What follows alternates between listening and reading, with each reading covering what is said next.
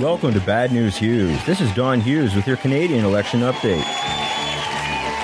Let's run through the parties. The Liberal Party is a public relations scam that plants trees around the mass grave that is Canadian history. Justin Trudeau is like if George W. Bush got in a kayaking accident and lost his intelligence and charisma. Just a total zero. These bourgeois sleazebags sell military gear to the Saud family regime and then call themselves humanitarians. Now, the Conservative Party is basically Canada's wing of the National Party in South Africa under apartheid. These twisted creeps are proud that Canada is a settler colony and won't have it any other way. The things Liberals pretend to be sad about, the Conservatives openly support. Their leader is Andrew Scheer, a man so bland that listening to him speak is like eating a box of crackers without a glass of water. The New Democratic Party, or NDP, has never led a federal government, but it's certainly run left wing movements into the ground in a number of provinces. The NDP has a new leader in Jagmeet Singh, and the big question is whether Canadians are too racist to vote for someone with Punjabi heritage. That's the wrong question. Canadians are too racist to vote for anyone. We need a revolutionary committee to run the whole show. The Bloc Québécois starts with a great idea. We need to destroy Canada. Then they ruin it by saying Quebec still needs to exist. The whole idea sounds like a divorced dad. Quebec wants to keep imperialism on weekends. Next, the Green Party. The Greens are another public relations scam. Their slogan is not left, not right, but forward together. That's just textbook neo Nazi third positionism. We're not fooled. The Green Party dreams of joining a coalition with the Liberals. It's like when you watch your garbage collector dump your recycling into the same bin as the trash. Then there's the People's Party, which is a half assed attempt to start a new fascist party. Hey bozos, you already have five fascist parties to choose from. I just listed them. Let's talk issues. The NDP has promised a national pharmacare program, which makes sense in a country that supposedly has free healthcare. Unfortunately, they aren't planning on getting rid of the causes of all those symptoms. So you'll have to put on some Drake, take a handful of free painkillers, and cry yourself to sleep again. The Conservatives said they'll fix the housing crisis. Their brilliant idea is to let more people dive into high risk mortgages. Ten years. It's only been 10 years since this idea nuked half the economy, and they're already back at it. Abolish landlords, problem solved. The Liberals, for their part, have promised to plant 2 billion trees. I said they promised trees earlier, but you probably didn't believe me. Look it up. They're promising trees. Now, the official Bad News Hughes election prediction. Here it is. Bourgeois democracy is a sham. You want my sample size? It's 500 years of colonialism. The workers need to turf this whole system and come up with something new. Mao was right. Without a people's army, the people have nothing. Goodbye.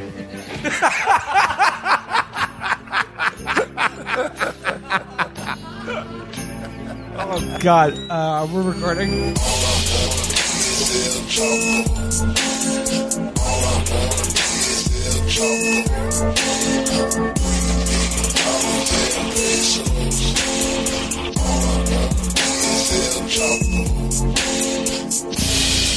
Well, that was um, that was well worth the wait uh, for the long, long anticipated uh, Donald Get Fiscal Chapo collaboration. Uh, we he, we needed more of his teachings, and luckily uh, he has his own podcast now. Yes, called You Can't Win. Check it out. You can't win. Oh, so uh, that that little um, intro is our way of letting you know that uh, you know you've been clamoring for this for you know 350 plus episodes now, and we're finally doing it. It's a Canadian episode, eh? Oh, yeah. we're focused on our friends above the border. Did, did you guys know that America is actually not the only country in North America? It's kind of Yeah. crazy. But there's a whole other Yeah. country that's not even America. Yeah, Actually, there's several. What? Yeah, Mexico is technically part of North America. No. as are many of the countries in the Caribbean, and I think technically Central America as well. Greenland is considered a part of North America. Yeah. That's why we're trying to buy it. Add it to the gang. Apparently, Canada has their own government, which seems to me to be totally unnecessary and redundant. just redundant. yeah. They should just have ours. Like, what a waste of time. You know, Donald just gave us the rundown. I mean, they're having an election Coming up. Just, what the fuck? They're like bad scheduling to go up against you know Yeah. the biggest election in the exactly. world Exactly. And uh, you, you might say ours isn't for a year, but it's like, sorry, uh, we have year, you have, we have two long, two year long presidential races. You need yeah. to schedule around that shit. Dude, Beto just got on a skateboard. I know. Come on. Li- we just found out that Liz Warren is wilding out. Liz Warren is a fucking cougar in chief. How are we supposed to care about what some fucking syrup eaters do? Well, you know, that's just some of the people listening to the show. Most people want to watch the Super Bowl halftime show, and some people want the Puppy Bowl.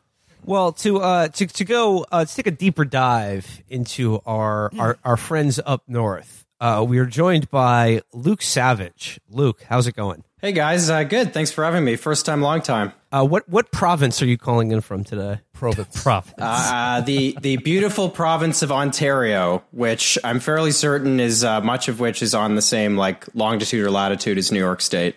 okay, so that's the New York of Canada. Is is it daytime? is it daytime or nighttime there? It is. I'm in the same time zone as you guys. What? if all the liberal shitheads live in Toronto, what, what do you call them? Because you can't call them coastal elites. We Great Lakes them- elites. We actually have our own word for that. You yeah, close, Virgil. We you call them uh, Laurentian elites. That's the Ah, term. Okay, what's the Heartland? Alberta, right? That's Uh, where the crack, I mean, the psycho. I don't know crack what was counts as the heartland. It, it might be the prairies. Oh, they but, call it a uh, tundra, I think. Te- technically, Ontario is part of Eastern Canada, which is funny because it's actually kind of in the middle. But also, it's on the coast of one of the Great Lakes, right? Isn't Toronto? Uh, yeah, almost all of them. Well, there you go. And the Great Lakes are the third coast, You ever notice how Ontario looks like it's punching Michigan? as well it should. It's punching Detroit. You know, I don't want to open up our Canadian politics episode talking about American politics, but I have to. Matt already brought it up. Um, Liz Warren sex trafficked a Marine. Luke, Luke Savage, your thoughts on this rapidly developing story? I, I haven't heard I haven't heard about this. What's going on? Okay, it, it's it's like turn on your television right now. Like it will be on every single channel. Yeah. No, this is this is huge. This is an absolute game changer. This is a literal October surprise. Uh, this is, of course, brought to us courtesy of uh, friends of the show, Jack Burkman and Jacob Wohl. The Duke and the Dauphin. Yeah, the Duke, and the Dauphin of the, uh, of the American, this our current election, uh, have held another just blockbuster press conference at Jack Burkman's uh, apartment. coming on the coming right on the heels of another press conference where they said they had the identity of the of the leaker. Yeah, and then they didn't do it. And they said, but for reasons we can't tell you the identity. Yeah. Okay, so Luke, check this out. Wohl Burkman apartment press conference. They have found a young man, a former Marine, who was sex trafficked by Elizabeth Warren and um, you know, did sex stuff to her. He he compromised her pussy to a permanent end. and they brought him to this press conference. Yeah. Uh, this young man who proceeded to take off his shirt and show a scar from where Elizabeth Warren, this uh, you know senator from Massachusetts, uh, whipped him during various BDSM sex acts. Yeah. But more interestingly, he has a tattoo of Triple X from the film Triple X, starring Vin. Diesel. Uh, Yeah. One of them starred Ice Cube. I mean, there's only one Triple X, Matt, and it's Vin Diesel. Okay, the, the OG. he has he has a Triple X tattoo. Yeah. And apparently um could not read his part during the press conference without laughing. Yeah. But you know, we all process trauma in different ways. Yeah. But like I'm saying, like I hope this earth-shattering news doesn't eclipse the very important stuff you're about to tell us about. Um, where are you from again? Yeah, according to him, he was really deeply traumatized by all of this intense sex. A shout out to uh, Twitter user Contrarian Takes who sent me uh, photographs of the of the document that they handed out, which is meant to look like an a signed affidavit, even though of course it has no markings. you know, uh, it's not notarized. It is not. It's just a guy signing a piece of paper. But uh, It's like built on a Microsoft Word template. Yes. No, it is. Uh, but she says, "quote Although I have a fair amount of experience in this business, uh, he's he is a, he's basically a rent boy. He says he was picked up by Senator Warren from the website Cowboys for Angels. Uh, but he says, although I have a fair amount of experience in this business, I was shocked by the intensity, duration, and sheer violence of what Senator Warren wanted. So he's he was traumatized. She's traumatized. seventy years old. She was she's tra- yeah, but she's ver- voracious. I don't know what this guy is complaining about. Liz Warren uses every inch of the pussy. Uh, now, now, uh, uh, Matt, have, uh, uh, have you seen a, a clip of? Do we have a clip of his statement? Because I've I've read that he uh, uh, started laughing. Yeah, while that's reading what I the read. Yeah. statement. Yeah. I haven't seen any v- video. I've just read. Seen I'm the sure we can. I'm sure we can uh, uh, rip a video later. Yeah, we'll But- run, we'll run one up. I had to spend time with an older woman many times before, but never a woman over 60. Nice. Although I was unaware of it at the time, Senator Warren wanted not just rough sex, but extensive BDSM play, which I'm sure you're quite familiar with, I'm sure. I look. I mean, again, I'm uh, sorry to our sorry to our guest uh, Luke Savage. We do want to talk about Canadian politics, but like we, will get to that. We we had we just had this is breaking news. This is this this will change the course of history probably. Um, like I said, I just all I can think about is Liz Warren uh, or Matt. You said this like popping open a shipping container like in the Wire season Yep. two, and there's just thirty guys wearing like camo No shirts, shirts no shirts, camo shorts. and Timberland boots. yeah, and they're just like they're using those old fashioned Atlas like isometric metal the spring trainers to get jacked. They're all lubed up.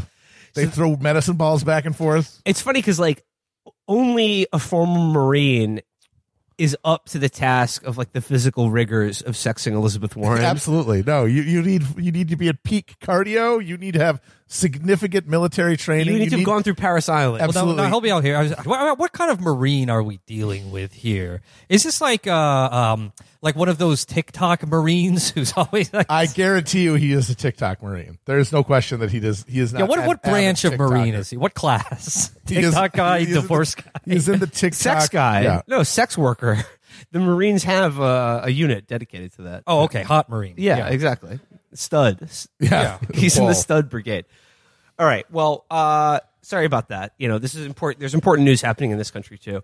But um there there is an election going on in in canada. And that's and that's why we've bought uh you know donald to introduce us to this issue Yeah.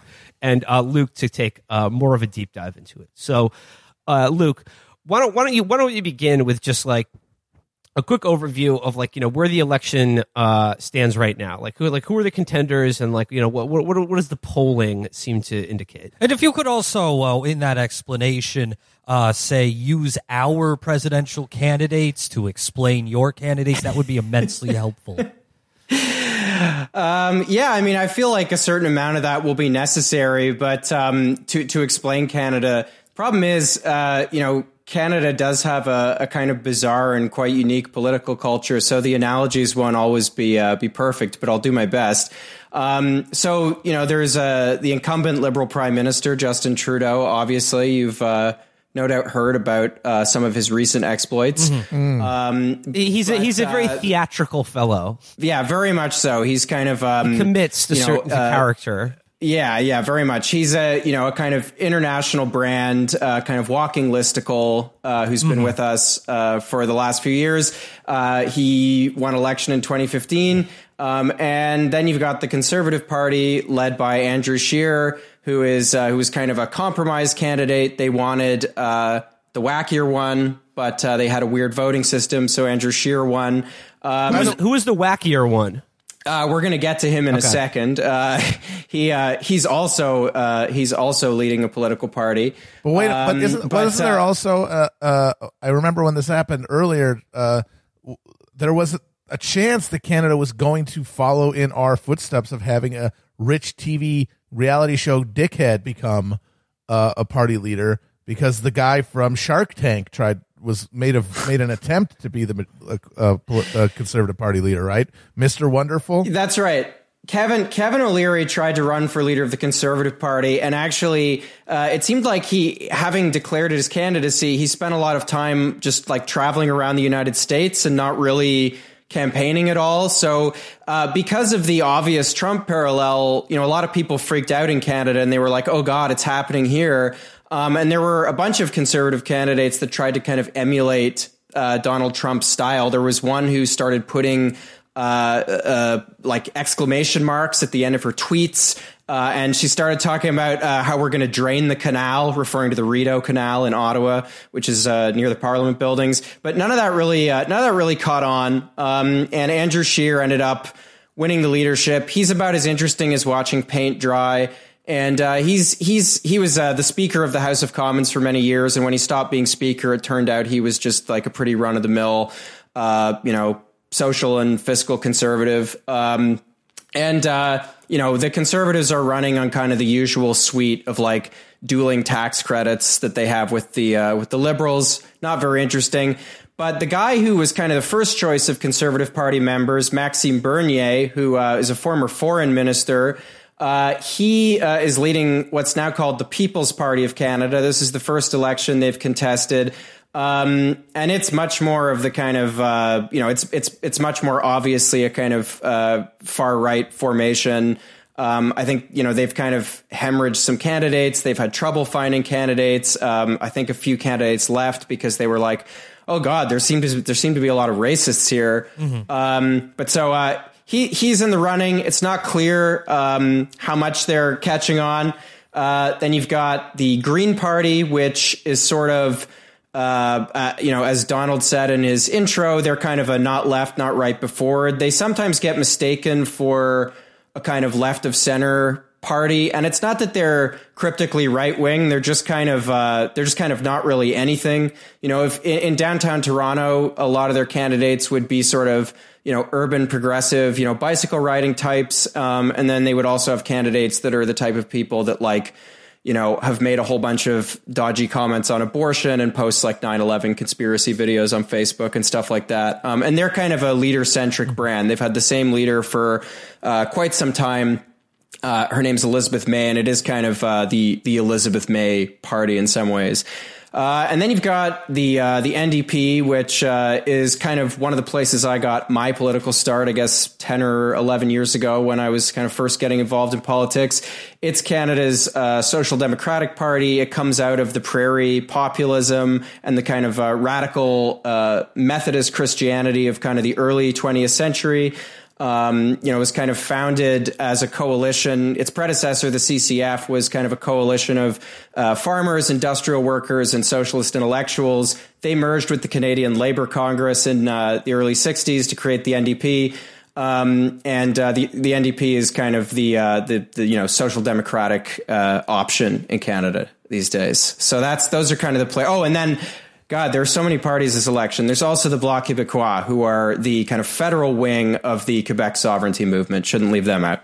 I guess like in thinking about all this, like Americans, like sort of certainly liberal Americans have a kind of stereotype about Canada that it is the nice country that we all wish we could live in because people are polite and you know there's some kind of a decent healthcare system. Yeah. But like overall, that's not really the case. I mean, like Canada is almost as reactionary a shithole as America is, right? Yeah, I mean the thing the thing about the American caricature, right, is that because Canada is such a small country, the way that other countries see us is sort of as important to our identity as any kind of like organic identity that we might have. So, uh, you know, a lot of people abroad think of Canada as this sort of post-racial Scandinavia or something like that, and that's kind of what a lot of Canadians think too. Um, you know, our official identity is very much that we're this sort of progressive, multicultural utopia. Your formal And- multiculturalist policy. uh, yeah, there is. There's like state, you know, uh, it is it is state policy, as is uh, as is bilingualism. And I mean, you know, I shouldn't, uh, you know, downplay. You know, there are obviously, uh, you know, multiculturalism in Canada. I think has been more successful than.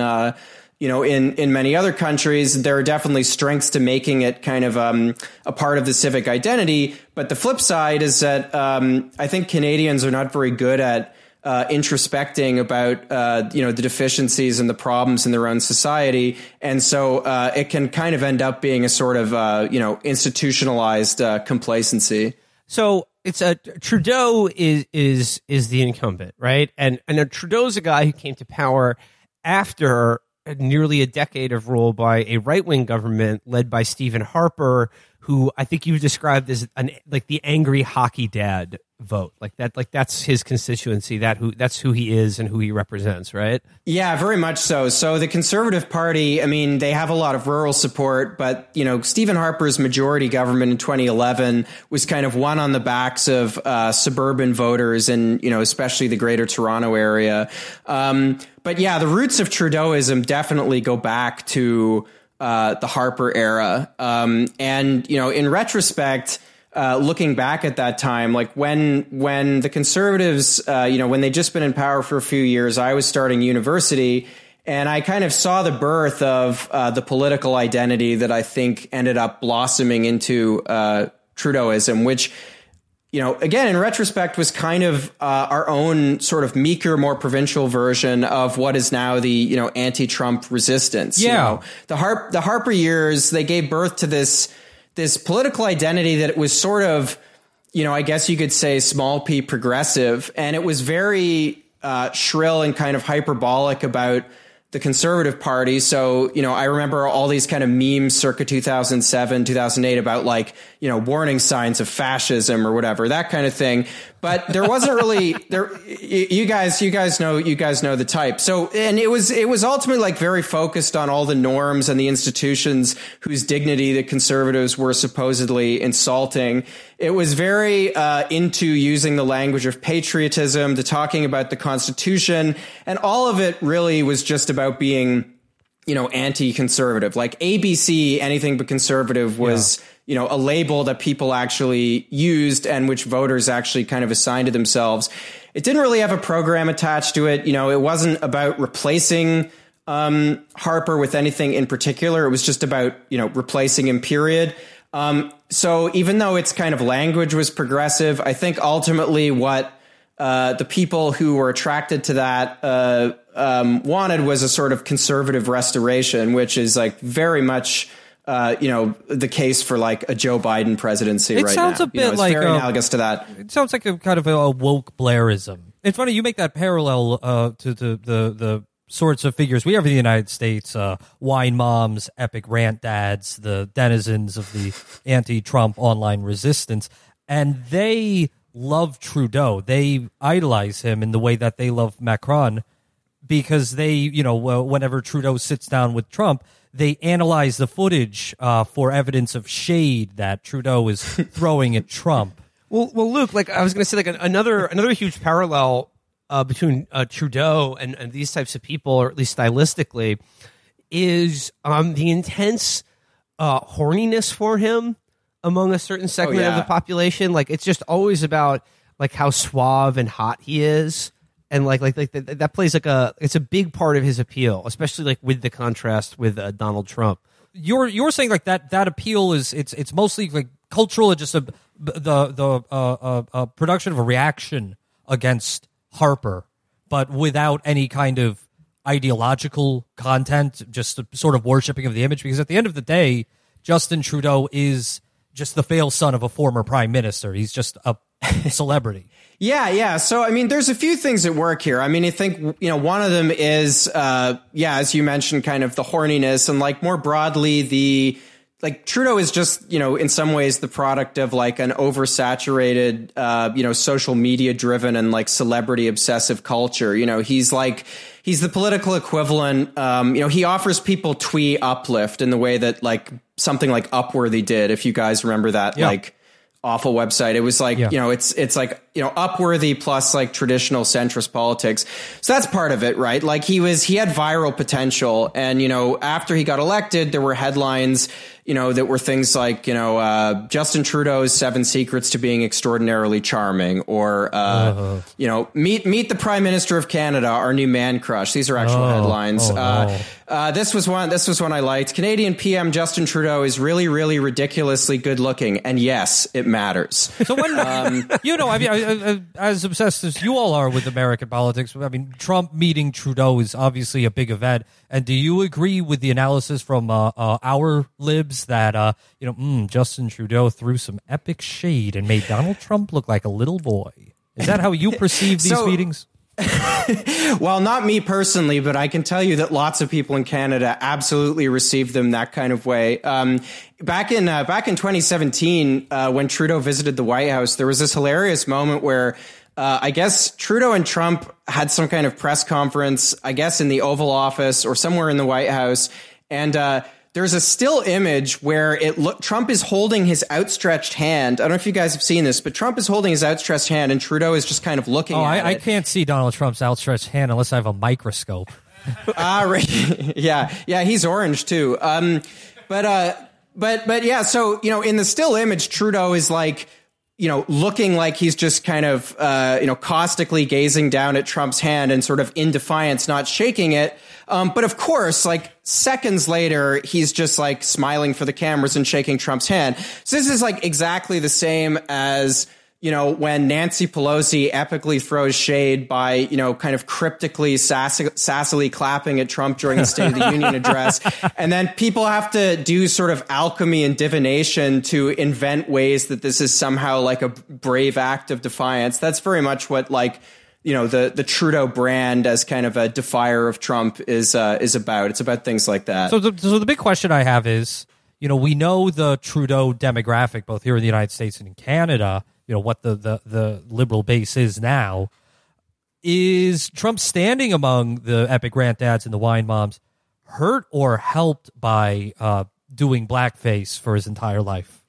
you know the the reaction uh, the reactions to that you know it's not exactly clear um, I mean, it, I think it's an indictment of you know the electorate that it hasn't uh, instantly cut into uh, you know the the liberal numbers in the polls. Uh, you know, it, it does seem to be hurting Trudeau's personal ratings, right? I mean, it's the ultimate uh, inversion of his brand as the like ultimate performative woke guy. Yeah. Um, but but I mean, so far it does not. Uh, it has as as of yet, it has not like really really hurt his uh, the the you know the liberal reelection uh, campaign. And what's kind of what's amazing is that he's basically trying to run.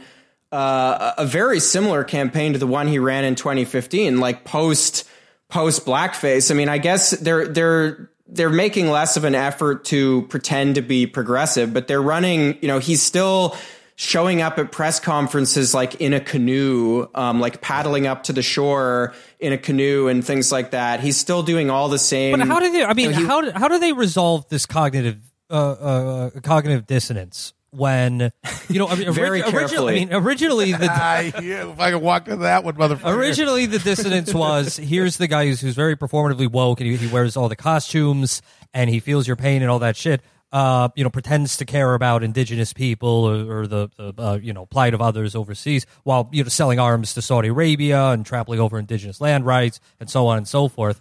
You know, the, Yeah. you know the uh, Ontarians, the what what do we call them? The Lacroix Ontarians. I, I don't. I don't care, dude. Yeah. uh, they okay. I I guess that never troubled them, but surely now that it's an image that that that's maddening to them, like surely that will cause their brains to finally explode. That there's blackface plus woke guy. It's it's I mean it's pretty extraordinary. Like the the Trudeau brand uh, does have a remarkable capacity to recover because it turns out that I mean I know it'll surprise you guys, but that a lot of people who talk endlessly about social justice uh, kind of bend on it pretty quickly as soon as uh, their own standards become inconvenient. Yeah. Um. So I mean. Uh, I mean the you know the the the sort of media cycle after the the scandal broke. Uh, you know he came out and he kind of uh, did an apology and he and he said like you know I didn't know that this stuff hurt people and um, he was asked by the media uh, you know well did you do it um, you know, did you do it any more than once? And he said, uh, well, there was a time in a high school talent show when I did it, and I, I also sang uh, Day-O. Uh, and then uh, they said, and I'm, pre- I'm pretty sure at that press conference he was also asked, well, you know, were there any other times? And he said no. But then the next morning, um, you know, Global News got another a video showing a third instance of him doing it. And uh, you know, after that, he said, uh, "I'm wary of being definitive about this because recent pictures that came out I had not remembered." And the question is, how can you not remember that? Um, The thing is, this So- isn't this so, isn't uh, just Well, like the answer is because he's done it so many times. It's just Or the answer is that when it happens, he goes into a fugue state It's sort of like the Incredible Hulk. And It's then, like the woke version of not criminally responsible. Yeah, he doesn't remember it. But you know, I mean, I- I'm saying it. that it's one thing if this is a, a grainy yearbook photo that came out. This is the son of the former prime minister, and he's in full body blackface. Like right, and he was in his 30s and he was a teacher at In the his school where this 30s? happened. I mean, yeah, yeah. I didn't even know Yeah, that no, part. absolutely. I think we've just discovered our first, you know, fracture between American and Canadian politics because the idea that in America you could be like representing a liberal constituency of a major political party running for the leadership of the country after crassly pretending to be like not another race for most of your life and get away with it is just unthinkable here. It, yeah, I mean, it's it's not really clear how this didn't come out before because uh, you know there were lots of people at these events. I mean, one of one of the videos uh, is is you know dated from the early '90s, so it goes further back. Um, but uh, and you know all of these things seem to have happened before he got into politics. But it is kind of a wonder that this didn't come out before. And I mean, one of the things about Trudeau's brand is that it's always been treated as sort of too big to fail. Like whenever he's kind of um, deviated from you know what his image is on paper, which is like you know the uh, you know ultra woke performative guy. Uh, everyone just kind of ignores it, right? So. Um, like in his big Rolling Stone interview, which I think came out in 2017, something like that. Um, he's talking about this ridiculous charity boxing match that was kind of one of the things that, as absurd as it sounds, kind of elevated him uh, nationally. Um, and he, he was in politics at this point. And his opponent in that match was this indigenous senator. And he says in the interview, he just straight up says, I wanted someone who would be a good foil. And we stumbled upon the scrappy, tough guy senator from an indigenous, indigenous community. He fit the bill and it was a very nice counterpoint.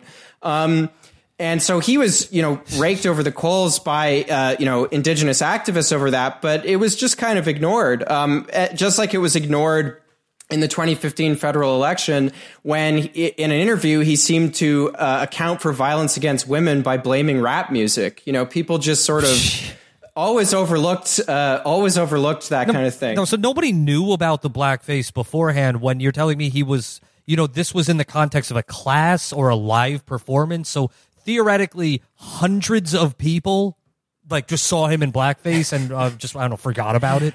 uh, yeah i guess so going further into Trudeau, uh, you know, you, you wrote a very good article in uh, Current Affairs about Trudeau called uh, "Justin Trudeau and the Politics of Spectacle."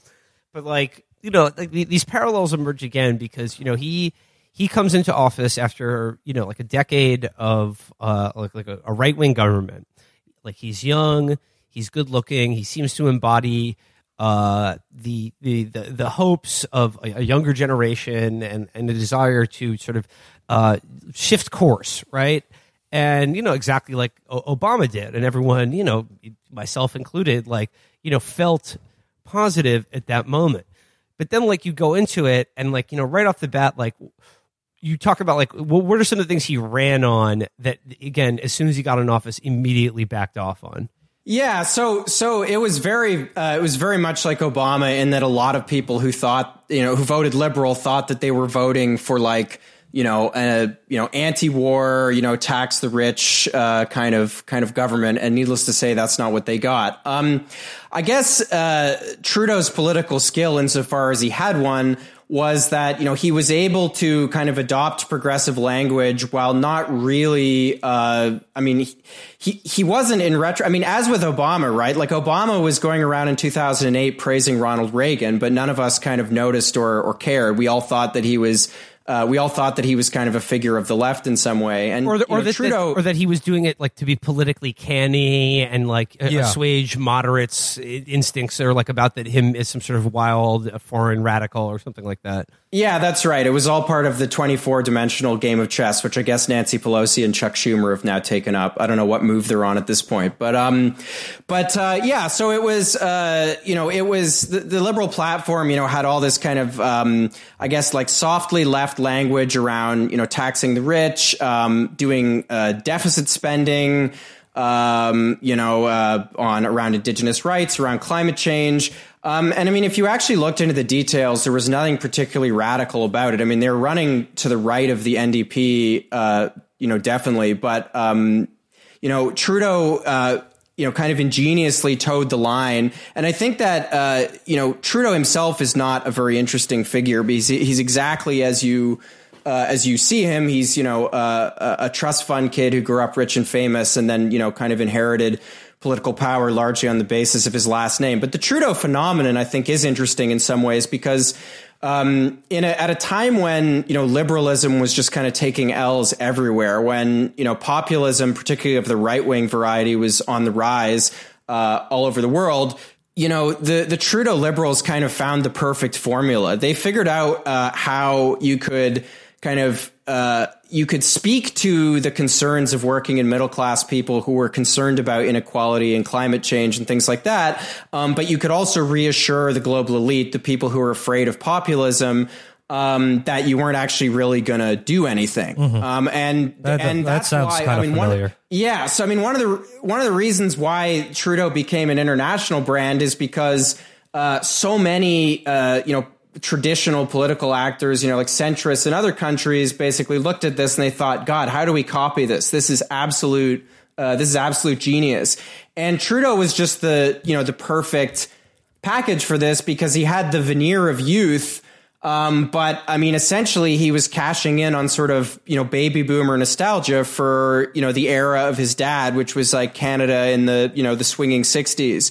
So it was um, you know, it was the perfect, you know, electoral uh, brand. It was, you know, kind of uh, a message that was ultimately about a conservative restoration, but with sort of uh, an aura of novelty attached to it. You know, it was, uh, it was, they, they figured out a way to give uh, traditional political power a veneer of social conscience at a time when liberals everywhere else were, uh, you know, had completely lost it when it came to doing that and, and winning elections. And like, you know, speaking to this, I guess like one of the most uh, galling things, both from the perspective of his, you know, sort of woke branding, but also like actual moral and political commitments, is the issue of like uh, First Nations and like Indigenous lands land rights in Canada.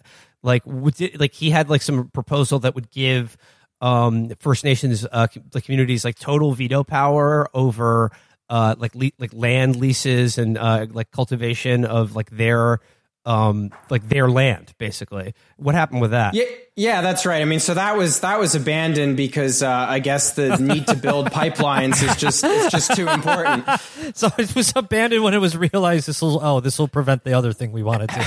Yeah that, I mean, that, it was prevent, it was abandoned when they realized oh they might exercise those uh, powers we might give them. Yeah that's right. Um, and you know there was another thing uh, they were going to implement the united nations declaration on the rights of indigenous peoples. They actually uh, went to the United Nations and announced that, and they were like, you know, the the time is now, you know. Um, and then a couple months later, uh, they were like, "Oh yeah, no, we're uh, we're we're not we're not doing that." He like I, I, um, believe the quote that you have is that he said they said that this this just isn't workable. That's right. Yeah. What has Which sort of begs the question: Why did they promise to do it in the first place? Speaking so, of pipelines, didn't that motherfucker march in the climate yes. strike? Yes.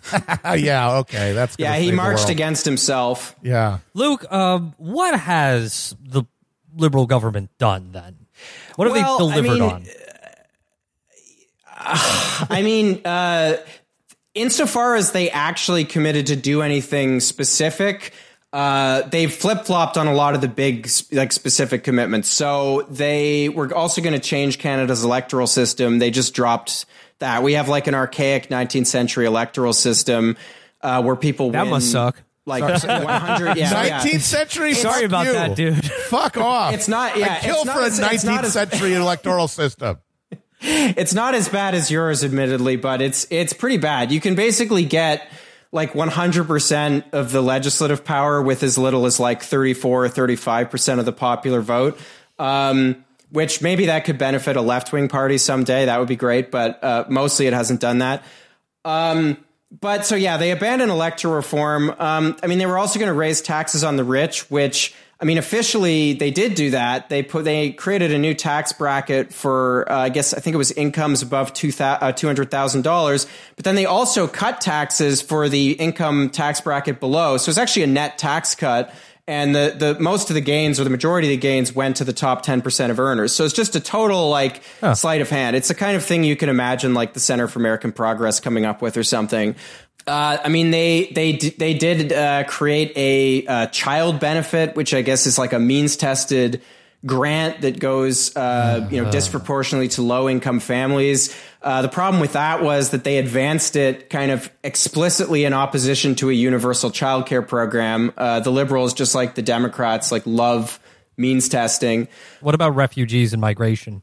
Yeah, so I mean, uh, the rhetoric around refugees was certainly, uh, I mean, you know, much better than anything coming out of the United States. Um, I mean, they, uh, the the NDP in 2015 had a, a more ambitious uh, program to admit more refugees, which uh, you know the. Uh, or the, the liberals attacked the NDP program and then essentially ended up adopting it. I'm actually kind of forgetting the details. It's been a few years, uh, you know, so Trudeau, you know, at least did make a kind of a, an effort to symbolically, uh, you know, embrace the refugee issue. Um, and, you know, he tweeted a number of things that I guess were cryptically interpreted as condemnations of Trump. But Canada took, um, you know, I think a decent number of refugees, but like many fewer uh, per capita than, um, you know, other countries. I think particularly those in uh, those in Scandinavia. Um, and I mean, when it comes to actually, you know, updating border policy, I mean, Canadian yeah. uh, authorities are still cooperating with, uh, you know, your own border authorities um, uh, and and things like that. So uh, I think very little has changed there. What you get at in uh, the current affairs piece is that like like Trudeau as a political model, like sort of picking up the the ball from Obama and running with it. Like what's attractive to you about it is that like a you you have the look of a guy who's sort who's of black, who's who's yeah, yes, who's, who's who's not who's a POC occasionally, but um uh you know, but also like it, like um you know it, it represents kind of a a, a wholesome, unthreatening masculinity. Uh, you, uh, we have one article here uh, from when he was first election. Uh, Justin Trudeau's election redefined politics of manliness. Study suggests, and this is uh, you know an, uh, an academic study which purports to claim that like you know Justin Trudeau is being he's hot, he's he's he's jacked, but he also has feelings and has a boyish sort of demeanor. But more importantly, it's this thing about like his politics are about saying things in such a way that reassures all involved that he's one of you without actually saying or committing to anything and really reassuring yeah like uh, party elites and the wealthy that you know he like he's not going to rock the boat right? And you have yeah you, very much so. And uh, there's there's one quote here again that I that, that we're like sometimes like you said like the mask slips or like the the algorithm breaks down a little bit and like too much of what he's actually talking about gets through so he says here this was uh, in response to a question uh, uh, you write about how his government was navigating the unpopularity of neoliberal globalization at the present political moment. And uh, he said this quote, We were able to sign a free trade agreement with Europe at a time when people tend to be closing off. We're actually able to approve pipelines at a time when everyone wants protection of the environment. We're being able to show that we get people's fears and there are constructive ways of allaying them and not just ways to lash out and give a big kick to the system. So what he's really saying is like my politics is about allaying people's fears about the things that I'm doing. That yeah, that's right. And I mean, as with Obama, that was always uh, you know that was always clear. That was always something he made explicit um, from the beginning. You know, uh, there was a an op-ed that uh, he published. I can't remember in, in which newspaper it was published um, I think in 2013, 2014, something like that. Um, and this was when he was laying out what was supposedly the liberals' like anti inequality agenda. And he said, national business leaders and other wealthy Canadians should draw the following conclusion and do so urgently. If we do not solve, uh, you know, the problems facing the middle class and low income earners, uh, and these are Trudeau's words, Canadians will eventually withdraw their support for a growth agenda. We will all be worse off as a consequence, uh, deepening anxiety yields deepening divisions, uh, and uh, people will begin to vote for leaders who offer comforting stories about who to blame for our problems rather than how to solve them. So he's he's basically was addressing he was basically addressing you know, business leaders um, and uh, and people like that, and he was saying, "Hey, look, I get it. You don't want to pay higher taxes, but we got to give, you know, we got to give people something. We got to at least."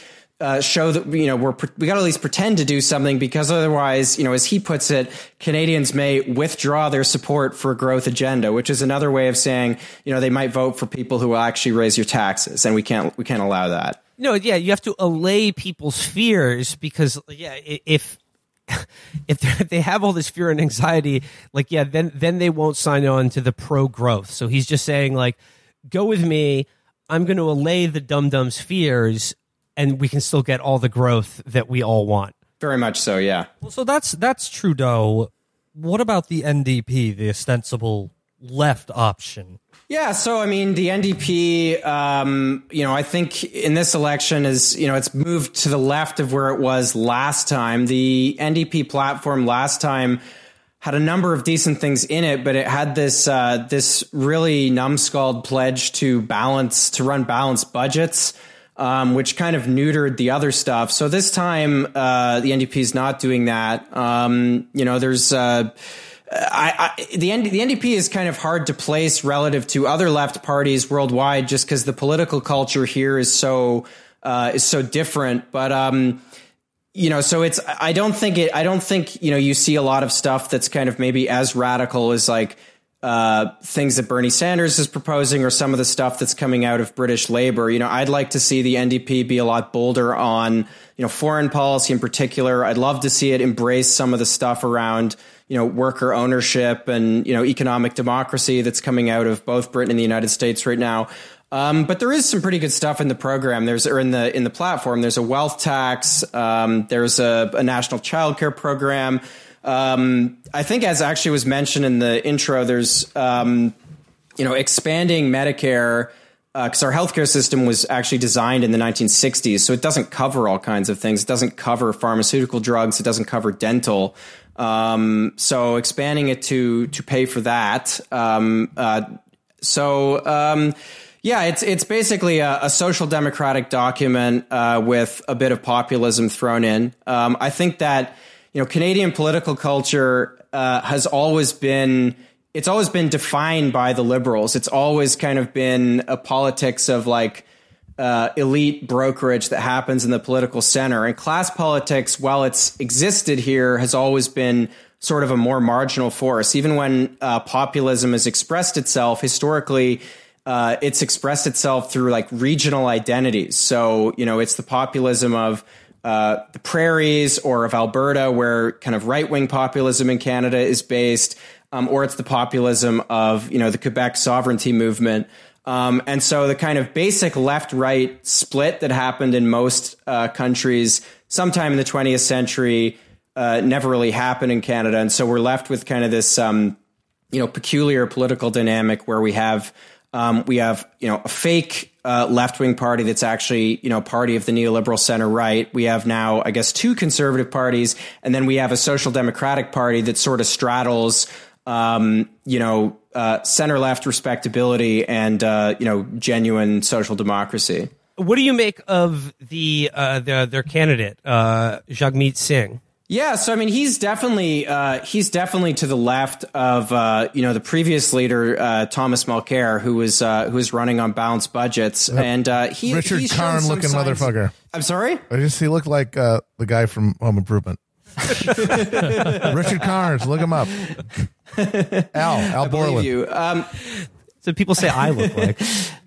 Yeah, so Jagmeet Singh has showed some signs of of you know there's some there's some bold things that he's proposed. So there's um you know in when he was running for the leadership, he talked about the need to uh, decriminalize uh, drugs and uh, declare the uh, declare the opioid epidemic, uh, which is something uh, that's it's it's really really serious all over Canada. Declare that a national emergency.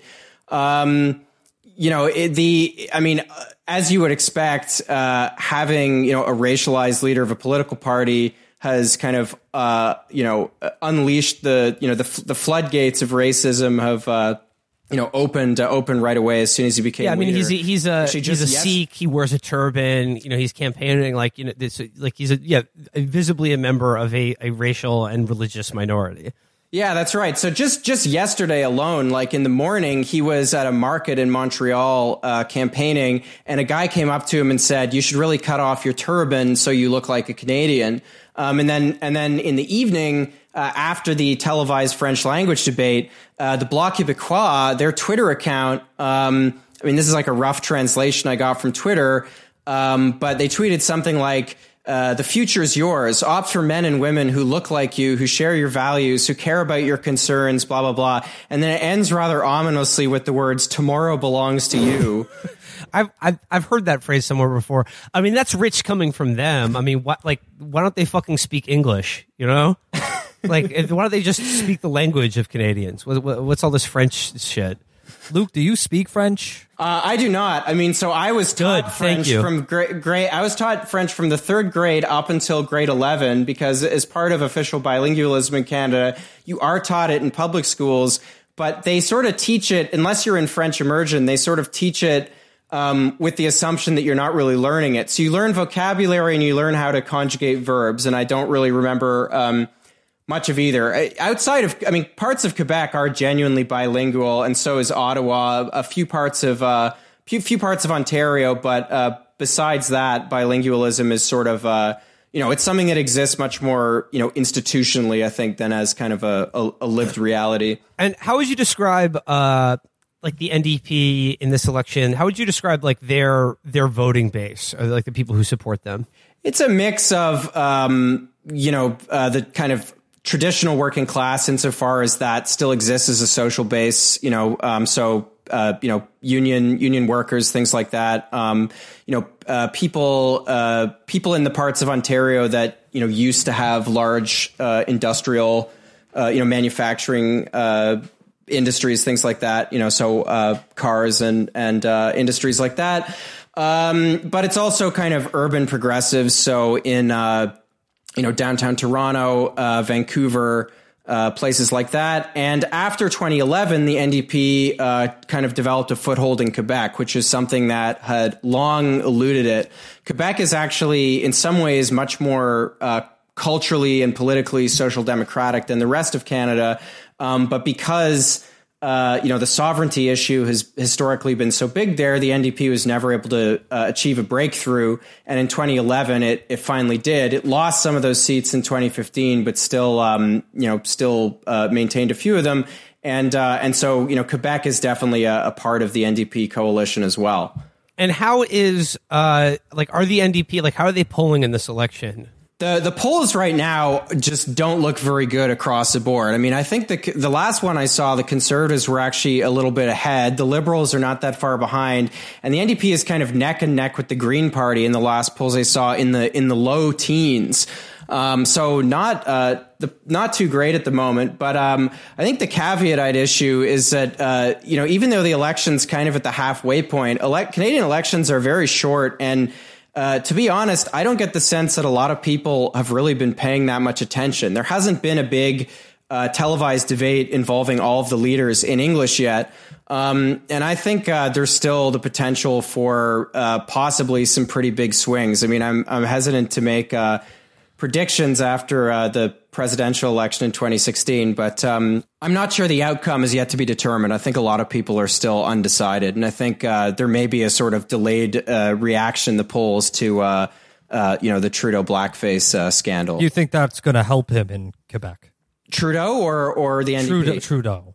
I, I don't think it necessarily will. I mean, the, the main thing the liberals. I mean, I don't I don't think it will help them. I think it will. Uh, I think it will. It's a drag wherever they wherever they go. I mean, I was actually at a debate, a local debate the other night, and the incumbent liberal MP didn't mention Justin Trudeau's name a single time, which I thought was pretty uh, pretty revealing. So he's gone from being their biggest asset to a pretty big uh, a pretty big drag. So like like like as, this election shaping up, what is, what is what is the like the conservatives and Scheer's pitch to uh, you know uh, get back in power?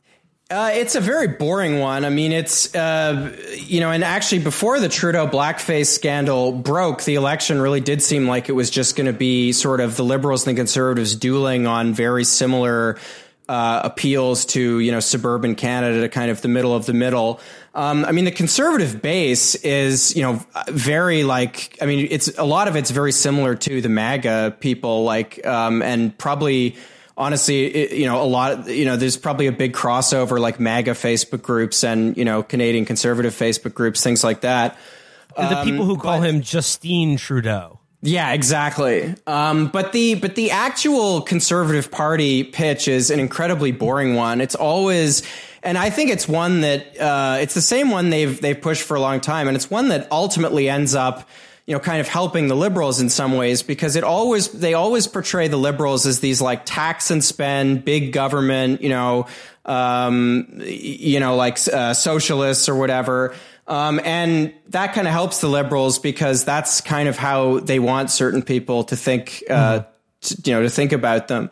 Um, but the conservatives, you know, tend to downplay their, uh, you know, the worst parts of their base during the election. Uh, and then, you know, they kind of run on this very boring, like suburban identity politics that's, you know, tax credits and, and, uh, you know, the uh, relieving, giving people tax relief from the supposedly crippling tax burden being imposed by, you know, Justin Trudeau and his, uh, you know, uh, finance minister who hails from uh, Bay Street, which is like our Wall Street. And there's a lot of regional resentment there too. You know, like the liberals on you don't want Ontario liberals running the show or your tax dollars going there. Yeah, very much so. I mean, regional identity politics are sort of they've those have been the fulcrum of uh, of like Canadian federal politics for uh, for quite some time. Well, if the conservatives are boring, uh, what about your new Nazi party? That's got to be fun, right? So yeah, I mean they're they're interesting. So the the People's Party, which is being led by Maxime Bernier, um, you know, they are the first uh, attempt, I guess, since the 1990s to do like a harder right, like an openly harder right conservative party. Maxime Bernier was a conservative MP and also a cabinet minister for like during during the Harper era.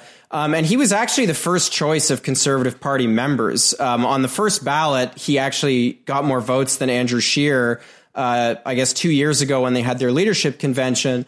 Um, but uh, because of their convoluted voting system, he ended up losing.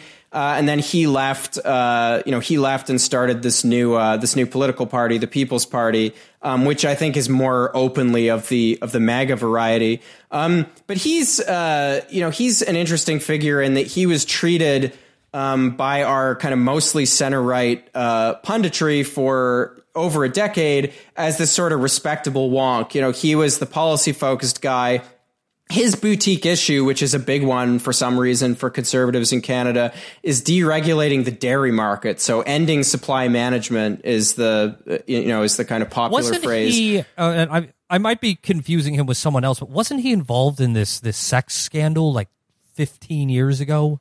Well, when he was foreign minister, the thing that got him, the thing that got him turfed as foreign minister was that uh, he left some important documents at uh, the house of a woman that I guess he was seeing at the time, and it turned out that she had some ties to the Hell's Angels. So he was out as foreign minister. That might Yeah, and be what she you're wrote like about. she wrote like a book about it on the eve of an election. I, I confess I haven't read it, but uh, yeah, that, that sounds right. I think that did happen. Um, but but he, anyway, he was the boutique. He was the Paul Ryan of Canadian politics. He was the horny he was the guy that. Yeah, he was the guy that uh, you know he talked about deregulating the dairy market, and everyone decided that he was a, a wonk. And it turns out that uh, uh, yeah, he and the political party he founded are uh, are extremely racist. Who'd have thought? so how was uh, how was the Groyper block doing? Right there.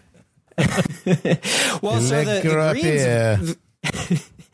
So the Greens have gone into the election, uh, I guess, with uh, you know, with kind of high hopes. Uh, they, I guess, won a by-election uh, six or seven months ago, which I think is only the second MP they've ever elected. They've never really been a big force in Canadian politics. So they're polling, uh, I think, around ten percent right now, which is higher than they usually do. Um, but gr- the Green Party has always polled better during elections than it polls on election day. Um, the honest truth about Canadian politics is that uh, any party that can kind of position itself as the anti-conservative party um, often, uh, you know, often wins because, or is often kind of the beneficiary of all the votes that are, you know, to the left of the, uh, you know, of the hard right because there's maybe 60% of the Canadian electorate, maybe a little less than that, who would probably never consider voting conservative. And uh, they tend to kind of vote in a wave. And that was very much the wave that elected Trudeau in 2015. So I would be, uh, I would be surprised if the Greens elect more than one or two uh, MPs. I guess just like o- overall though, like uh, outside of like the NDP, like how do you see, like what do you see as the horizons for left wing politics in Canada? You know, you mentioned that there are these, you know, uh, nascent and you know somewhat promising uh, politicians and uh, energy in America and, and the UK. Uh, how, how do you see how do you see that in in Canada, like out, outside of uh, one election or the other? I mean, there are a lot of kind of disparate, uh, you know, activist movements in Canada, and what no one's figured out yet is kind of how to cohere them uh, together. Um, there are lots of people that are involved in those movements, so you know, uh, who are organizers around criminal justice issues or uh, you know, environmental stuff um, or wage fairness, uh, whatever. There are a lot of people uh, like that who you know involve themselves in the NDP who are maybe running as NDP candidates. Um, but I, I, think it's safe to say that it hasn't really cohered into um, you know a coherent uh, alternative yet. Uh, the reasons for that I think are kind of complex. They're partly uh, they're partly, you know, political, but they're also partly cultural. Uh, you know, this is one sense in which the stereotypes about Canada are kind of true. Um, you know, we have a sort of uh, meeker political culture that is a bit tamer and uh, has not been, I think, as prone to populism um, or to kind of the rhetoric of revolution uh, as the United States or uh, you know or kind of uh, you know European uh, various European countries. Um, I think, nonetheless, so the horizons for the left, you know, I hope are are pretty bright. I think and and hope that they are. Um, I think that uh, you know one of the reasons why you know I am a little more sympathetic to the NDP than um, you know some others maybe on the radical left in Canada is that I think that. Uh, because I do a lot of work in the United States, um, where it's a struggle to get the nominal left of center party to even embrace uh, Medicare for all, you know, it's taken years of organizing to even kind of make that an issue in the uh, in the Democratic primaries. Um, to me, there's a lot of value uh, in just having a social democratic party that's affiliated with trade unions that has roots in uh, the working class, um, and I think that uh, you know there's there's potential for the NDP to morph into something a little more uh, disruptive and radical than it is you know currently. Um, and uh, you know, with the caveat that I think you know the current uh, the current NDP platform is uh, is not bad, and uh, you know there's some good candidates running. I'll certainly be uh, working to uh, try to get a few of them elected here in Toronto. just a couple quick things before we go. Um, you mentioned earlier the sort of regional identity politics that play into this into into Canadian politics. Could you just like briefly describe for us like what what are the what are these identity types and the places that they live? Yeah, so I mean, historically, these have been some of the big, you know, determining uh, forces in Canadian politics. So Canadian politics for you know decades, if not longer, was very much anchored in Ontario and Quebec, and in Toronto and Montreal specifically. And over the course of the 20th century, you had, you know, various kind of populist movements of different kinds kind of rise up, uh, rise up against the, the Eastern Canadian establishment. Um, so in the in the 1930s, you had the beginnings of kind of uh, you know class and labor politics in Canada, or 1920s and 30s, with you know these kind of uh, you know uh, agrarian populists that came from uh, you know places like Saskatchewan. Um, that's where North America elected its first uh, social democratic government in 1944, um, which was a CCF government. Um, but then there's also been right wing populism that's come from further west on the prairies. So Alberta, um, you know, has kind of been the home of, uh, you know, the, the, the most hard right politicians in Canada. And it's where a fair number of kind of the, or a fair amount of the right wing, you know, the movement conservative infrastructure is. Um, so there's that, and then there's been you know the seismic force of uh, Quebec uh, sovereigntism, which uh, you know before the 1950s, you know Quebec was almost a kind of colony of uh, you know English Canada and a handful of American corporations. It was heavily controlled by the Catholic Church, um, but then in the 50s and 60s uh, there was this seismic cultural shift that people call the Quiet Revolution, where Quebec um, became, you know, this radically secular kind of social democratic society. And then people in Quebec were very split about where to take that next. Some people decided that Quebec really needed to become its own country.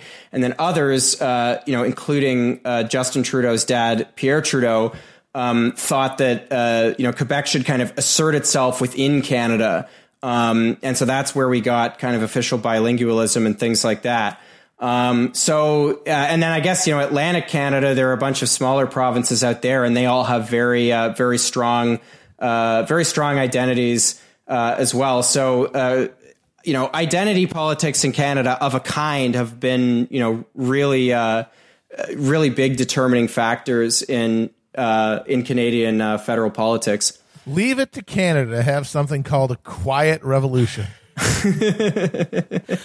oh, but like from you know 2019, a left wing perspective.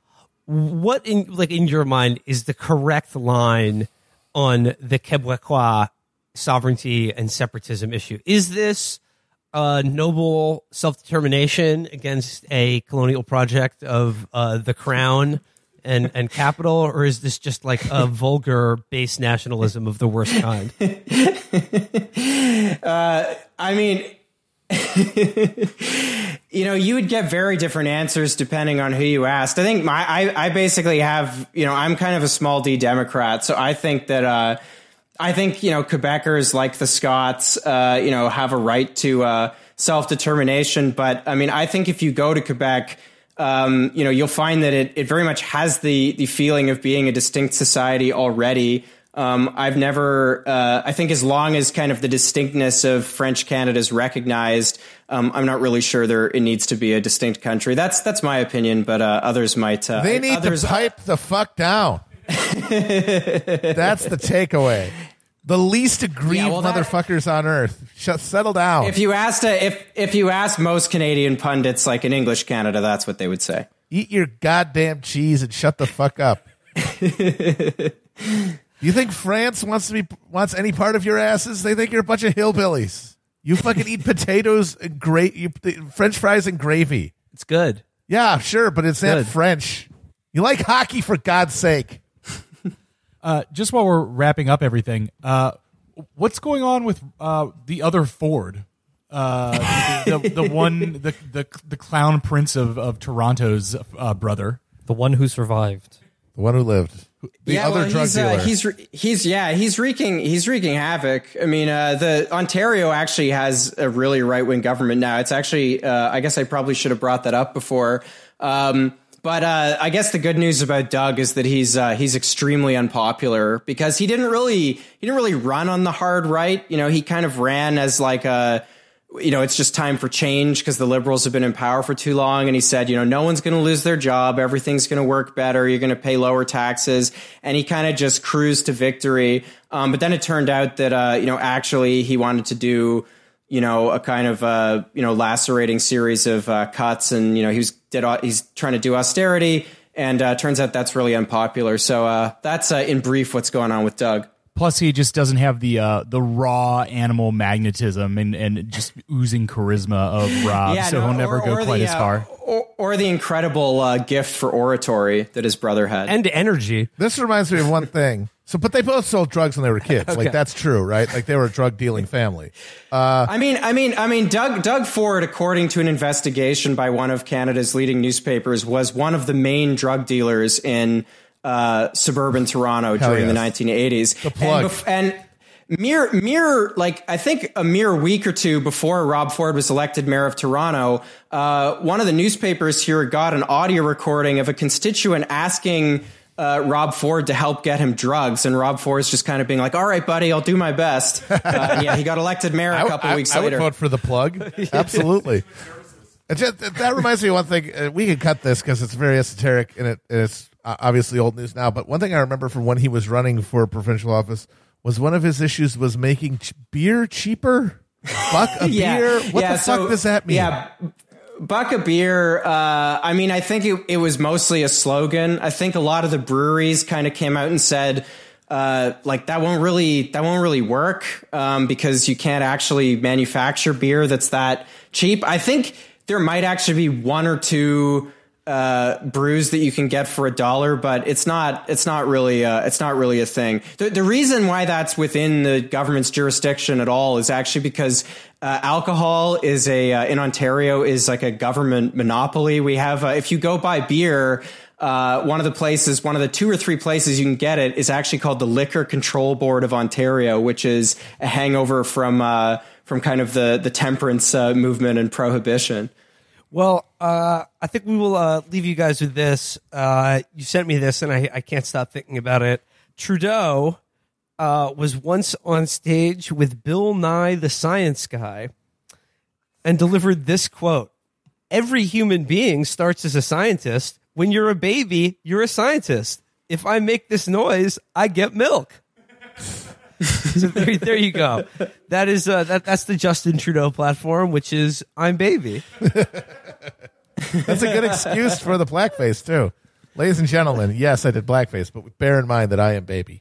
If you sing Day-O, you get to wear this face. we'll, we'll see how this experiment plays out. Well, Luke Savage, uh, I want to thank you for uh, joining us and uh, cl- cluing us in on uh, what is going on in our great neighbor to the north.